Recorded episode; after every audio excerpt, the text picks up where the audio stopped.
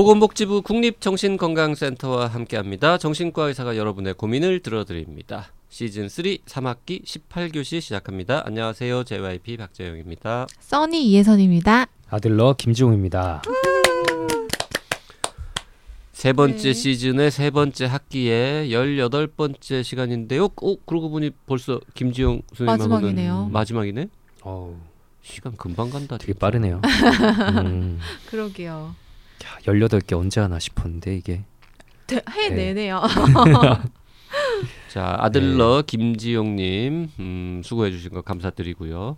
어, 저분 마음에 들어서 좀 더 듣고 싶다 하는 분들은 뇌부자들 가서 또 들으시면 됩니다. 그래, 뇌부자들은 뭐 꾸준히 계속 하고 있으신 네. 네, 분이니까. 맞습니다. 자, 오늘 사연은 아, 좀 긴데요. 네, 조금 줄여서 읽어보도록 하겠습니다. 점, 점점점? 네, 이라는 닉네임 가지신 분이 보냈습니다. 네. 안녕하세요. 저는 점입니다. 30대 후반 미혼 여성으로 10명 남짓 근무하는 직장에서 10년 넘게 일하고 있습니다. 직장은 꽤 따뜻하고 서로 친하고 좋은 편이에요. 꾸준히 일하는 동료들도 있고 대부분 불평은 잠깐 하더라도 꽤 즐겁게 서로 친하게 잘 적응하며 일하는 편입니다. 저만 빼고요. 저만 빠지면 완벽한 직장이에요. 저는 어려서부터 극단적으로 내성적이고 친구도 한 명만 사귀는 편이었고 말수도 적었습니다. 사실 전혀 아니지만 남들이 볼 땐 그냥 성실한 모범생 같은 이미지라 여기서도 저기서도 은따를 당하기 십상이었습니다. 하지만 크면서 대학생이 되고 나름 활발하게 지내보겠다고 더 말도 많이 해보려 하고 동아리 활동도 이것저것 참여해보려 했지만 늘 에너지도 없고 피곤하고 일찍 집에 들어가고 또 사실 욕심이 너무 많아서 친구들과 노는 것도 좋지만 나중에 취업을 생각하면서 제 스스로 생각해도 참 재수없게 굴었던 것 같습니다. 그러니 모든 관계가 딱히 나쁜 건 아니지만 좋은 관계도 없었습니다. 졸업 후 들어간 첫 직장에서는 관계가 너무 힘들었습니다. 같이 술 마시자, 라면 먹자, 놀자 해도 사실 할 말도 없고 너무너무 어색하고 부끄럽고 괴로워서 피했는데 왜 그랬나 싶습니다. 게다가 당장 돈을 벌어야 한다는 생각 때문에 참 악바리 같이 베풀지도 않고 그저 받기만 했습니다. 두 번째 직장인 이번 회사에서는 정말 착하고 좋은 사람들을 주로 만나서 늘 따뜻한 분위기 속에 편안하게 지냈지만 3, 4년이 지나면서 한두 번씩 트러블이 생기고 서운한 일이 생기는데 저는 그 문제를 꺼내질 못하고 회피해버렸습니다. 조그마한 일로 서운하거나 속상해도 표현하지 못한 채 그저 얼굴 찌푸리고 피해버리고 속으로 저 사람이 왜 나를 무시할까? 저 사람이 날 싫어하니까 이렇게 행동하지. 라며 그저 혼자 사귄다고 생각했는데 정말 티가 팍팍 났던 것 같아요. 전 제가 싫은 티를 내거나 불평 불만이 있다는 티를 내면 사람들이 불쌍히 여겨주거나 이해해주는 티를 낼 줄 알았는데 전혀 아니었어요. 돌이켜보면 모든 시작은 다 저였어요. 제가 말도 안 걸고 일도 제대로 노력하지 않아서 생긴 결과들에 대해 남 탓을 하며 자꾸 남을 원망하곤 했는데 그런 제 모습 때문에 주변에서도 꽤 상처도 많이 받았을 거예요. 그러다 보니 전부 서서히 멀어졌고 저만 빠지면 괜찮은 곳이 되어버렸습니다. 두세 차례는 견디다 못해 용기 내어 그때그때 가장 갈등이 컸던 사람을 불러놓고 사과도 했어요. 하지만 그때뿐 바뀌지 않는 모습에 전 여전히 너무 쉽게 상처받고 그걸 어떻게 해결할 줄 몰라 괴로워하는 모습이 반복되곤 했습니다. 그래서 직장을 옮기고 싶었는데 소심하고 자신감 없고 능력도 없는 저를 어디서 받아줄지 어디 가도 난 똑같이 트러블을 일으키고 괴로울 텐데 라며 그저 머물러 있었죠. 가족들도 구간이 명간이라며 머물러 있기를 권했고요. 보통 직장인 스트레스는 다 그런 거라며 버티라는 말만 해주었습니다. 그동안 전 제가 정신병이거나 사이코패스인 것 같았어요. 착한 척 하지만 이기적이고 나쁘고 못됐고 너무 이상한 사람이고 사람들과 어울리지도 못하고 모든 것이 정말 다 바보 같은 저의 문제고 모든 게 두렵고 무섭고 혼란스럽기만 했던 것 같아요. 제 모든 삶이 다 후회되고 현재 살아가는 제 모습도 추악하고 모두의 기억에서 절 다 지워버리고만 싶어요. 그러던 중 우연히 알게 된 성인 애착 유형 검사를 하게 되었는데 불안정 애착형 불안정 애착이라고 하더라고요. 설명을 보는데 연애를 하든 누군가와 친한 관계가 되든 두려워하고 회피하고 그러면서도 사랑을 갈구하는 모습이 그리고 표현할 줄 모르고 알아서 이해해 주길 바라는 모습이 정말 딱 저라는 생각이 들었어요. 하지만 이해가 안 되는 건 부모님이 서로 사이가 정말 안 좋으실 뿐 저한테는 잘해주셨던 것 같은데 저는 왜 이럴까? 그냥 기질이 이런 건가 싶더라고요. 지금 회사에서도 계속 사람들과의 갈등이 조금씩 반복되기도 하고 이미 익숙해진 제 모습과 관계들 속에 제가 어떻게 바뀔지 바뀐 모습을 쭉 유지할 자신도 없고 해서 열심히 준비해서 1, 2년 뒤면 회사를 옮겨야겠다고 생각하고 준비 중입니다. 물론 지금도 옮길 자신조차 없고 준비해야 하지 하면서도 게으른 모습이지만 새로운 사람들과 새로운 환경에서 그땐 더 편하게 대하고 잘 대하며 속 좁지 않게 행동해야지 결심에 결심을 해보며 버티고 있어요. 그러다 보니 마음이 조금 편안해졌습니다. 하지만 지금도 매일 아주 사소한 일에도 괜찮아졌다가 상처받고 좌절하기를 반복하니 스스로도 종잡을 수가 없어서 힘들 때는 너무 힘듭니다. 너무 두서없이 글을 썼지만 가장 중요한 저의 질문은 제 자신을 모르겠다는 겁니다. 이럴 땐 괜찮고 저럴 땐 힘들고 내 스스로 제어가 안 되는 저를 어떻게 하면 좋을까요? 어떻게 하면 그때그때 다른 저를 알고 제어할 수 있을까요? 불안하고 회피하고 싶을 때 저는 어떻게 하면 좋을까요? 아, 누구나 참 그냥 회피하고 싶은 순간들이 있긴 한데요. 그죠? 지금 그 일부 내용을 이제 자꾸 빼먹으면서 네. 읽었는데요. 사연이 좀 길어가지고 그 저희가 읽지 않은 괄호 안에 들어있던 내용들이 굉장히 스스로를 부정적으로 어, 네. 묘사하는 네. 그런 표현들이 또 여러 개 음. 있었습니다. 그래서 지금 어 마지막 부분에 이제 또 역시 읽지 않은 부분 중에 저의 이상하고 힘든 문제들을 반도 안 쓴 거다 뭐 이런 표현도 음. 쓰셨는데 네. 일단 스스로를 굉장히 부정적으로 바라보고 계시는 것 때문에 일단 힘들다 이런 음. 느낌을 많이 받았는데요. 전문가는 어떻게 보셨습니까? 정확히 그렇습니다. 어, 네, 정확히 그렇고요. 어, 몇몇 저랑 장기 상담하시는 환자분들이 떠오르는데요. 음, 네, 그냥 장기 상담 받으셔야 됩니다. 음, 아. 예, 스스로에 대해 부정적인 이미지 그리고 타인에 대해서는 혼란스러운 이미지를 가지고 있거든요. 그러니까 이분이 스스로 불안정 애착 가로치고 혼란형이라고 표현을 하셨어요. 네. 그러니까 불안정 애착도 이제 종류가 여러 개가 있는 건데 이제 회피형이 있고 집착형이 있고 혼란형이 있어요. 음. 그러니까 회피형은 나도 별로고 다른 사람도 별로예요. 음, 아. 그러니까 이제 도망치는 수밖에 없죠. 무서우니까. 네. 네. 예, 집착형은 나는 별론데 다른 사람들은 진짜 괜찮은 거예요. 음. 그러니까 열심히 매달리려고 하고 막 의존적으로 되고 음. 없으면 못 살 것처럼 그렇게 되죠. 네. 음, 예, 그 다음에 혼란형은 나는 일단 부정적인데 상대방에 대한 이미지가 좀 양가적인 겁니다. 음, 왔다 갔다. 음. 그래서 어, 외롭고 가까워지고 싶어서 가까워지면은 이제 또 불안해서 피하게 되고, 음. 음, 그래서 멀어져도 힘들고 가까워져도 힘든 그런 상태라고 할 수 있죠. 이런 불안정 애착은 보통 정신과적으로 볼 때는 가장 애착의 기본 틀은 부모님과의 관계에서 만들어지는 게 있고요. 음. 부모님 두 분 다 나한테 잘해주셨다. 근데 왜 이런지 모르겠다. 예, 근데 부모님이 정말 서로 사이 서로 사이가 정말 안 좋으시다 그랬어요. 음, 네. 좀안 좋다, 좀안 좋다도 아니고 정말 안 좋다. 네, 그러면 가정 분위기가 솔직히 편안했겠습니까 아. 아이에게 음, 네. 예, 불안정한 환경이고 두려운 환경이었을 거고요.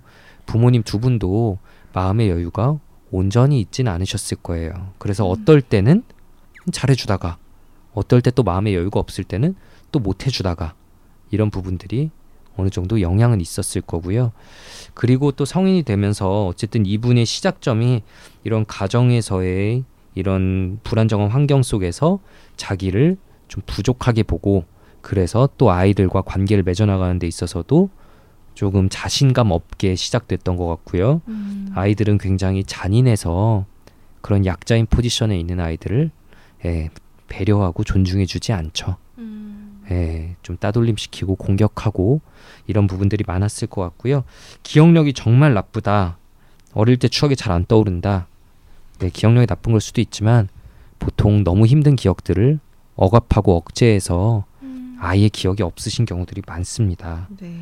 예, 그런 부정적인 경험이 반복적으로 쌓여오면서 나는 약하다. 라는 이미지가 확 굳어지신 것 같아요. 음. 음. 지금 음, 너무 이제 표현이 좀 거칠고 막 그래서 음. 일부 표현을 좀 저희가 읽지 않, 않는데도 아마 들으시는 분들은 그런 느낌 받으셨을 텐데 네.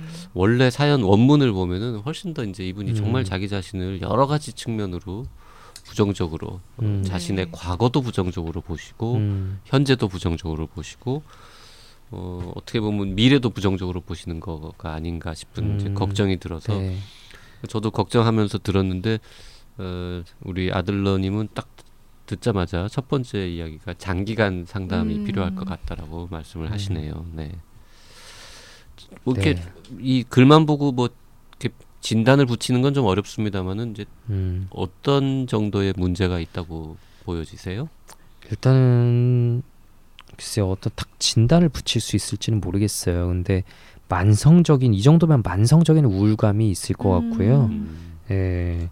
그래서 좀 지속형 우울 장애라고 부르는 2년 이상 우울감이 지속되고 어릴 때부터 쭉 우울했고 나의 인생은 대부분 우울했다 라고 말씀하시는 분들에게 붙일 수 있는 음. 예, 진단이 붙을 수 있을 것 같습니다. 그래서 그 경우에는 약물 치료도 좀 도움이 되지만 상담 치료가 더 중요한 부분을 차지하거든요. 음. 그러니까 저한테도 아까 말씀드렸다시피 이것과 거의 비슷한 이야기 하시는 분들이 있는데요. 당연히 뭐 완쾌됐다고 말할 수는 없어요. 근데 내가 느끼던 어려움이 한 100점이었다면 음. 그래도 한 뭐 70점, 뭐 잘 되면 50점, 30점 정도로 어. 줄어들어서 사는 게 분명히 가능해지죠. 지금 30대 후반이시라고만 음. 하셨는데 어 뭔가 이렇게 상담이라거나 뭐 이런 활동, 네, 이런 치료 뭐 이런 거를 해보신 경험은 음, 안 쓰신 것 같고요. 네. 없으신 게 아닌가 싶기도 음. 하고 네.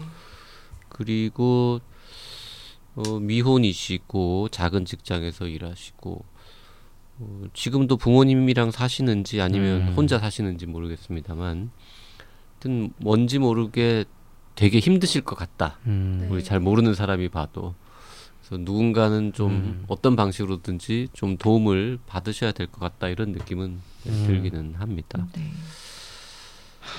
참 마음이 아픕니다. 저는 음. 아, 그러니까 그 몇몇 분들의 얼굴이 계속 떠올라서요. 아. 네, 거의 정말 같은 내용인가 봐요. 거의 똑같이 네. 얘기하세요. 본인은 사이코패스다. 음. 나는 진짜 나쁜 사람이다. 예. 계속 그렇게 주장하시거든요. 아니라고 말씀을 드려도 그러니까 그 부정적인 자기 이미지가 너무 확고하게 굳어져서 그런 건데요. 근데 진짜로 진짜로 나쁜 사람들은 본인이 나쁘다고 생각을 안 합니다. 아 그럼요. 아, 그쵸. 네. 맞아요. 어, 그 얘기 들으니까 되게 나쁜 사람들 여러 명 떠오른다. 자기가 나쁜 줄도 모르는 그 나쁜 사람들. 지금 이분은 현재 다니고 있는 직장에 대해서 두 번이나 이런 표현을 음. 하셨어요. 저만 빠지면 완벽한 직장이다. 음. 저만 빠지면 괜찮은 곳이 되어간다. 뭐. 세상에 완벽한 직장 같은 거는 없습니다. 없는데. 네. 네. 내가 빠진다고 해서 완벽한 직장이 되는 것, 곳도 없고 내가 음. 빠진다고 해서 불완전한 직장이 되는 것도 없고 음. 그런 그러니까 어, 고, 되게 약간 인공위성 같은 느낌이신 것 같아요. 음. 조, 그 회사 안에서 자기 바깥에 이렇게 있는 음. 사람이라고 느끼시는 가까이 근데 가고 싶으면서도 이제 실제로 만약에 이분을 만나가지고 네. 누군가가 이제 전문가가 상담을 하면 네.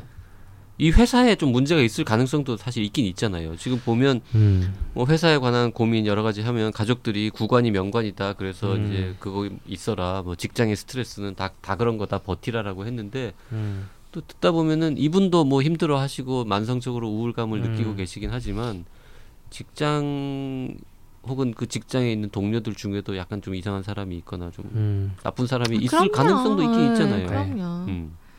그리고 어느 회사든 일단 갈등이 없는 회사는 란건 그럼요. 존재할 수가 없어요. 우리 회사. 우리 회사 내 갈, 주변에 갈등이 없으면 갈등 유발자 누구다? 나다. 우리 회사는 갈등이 1도 없지 않아?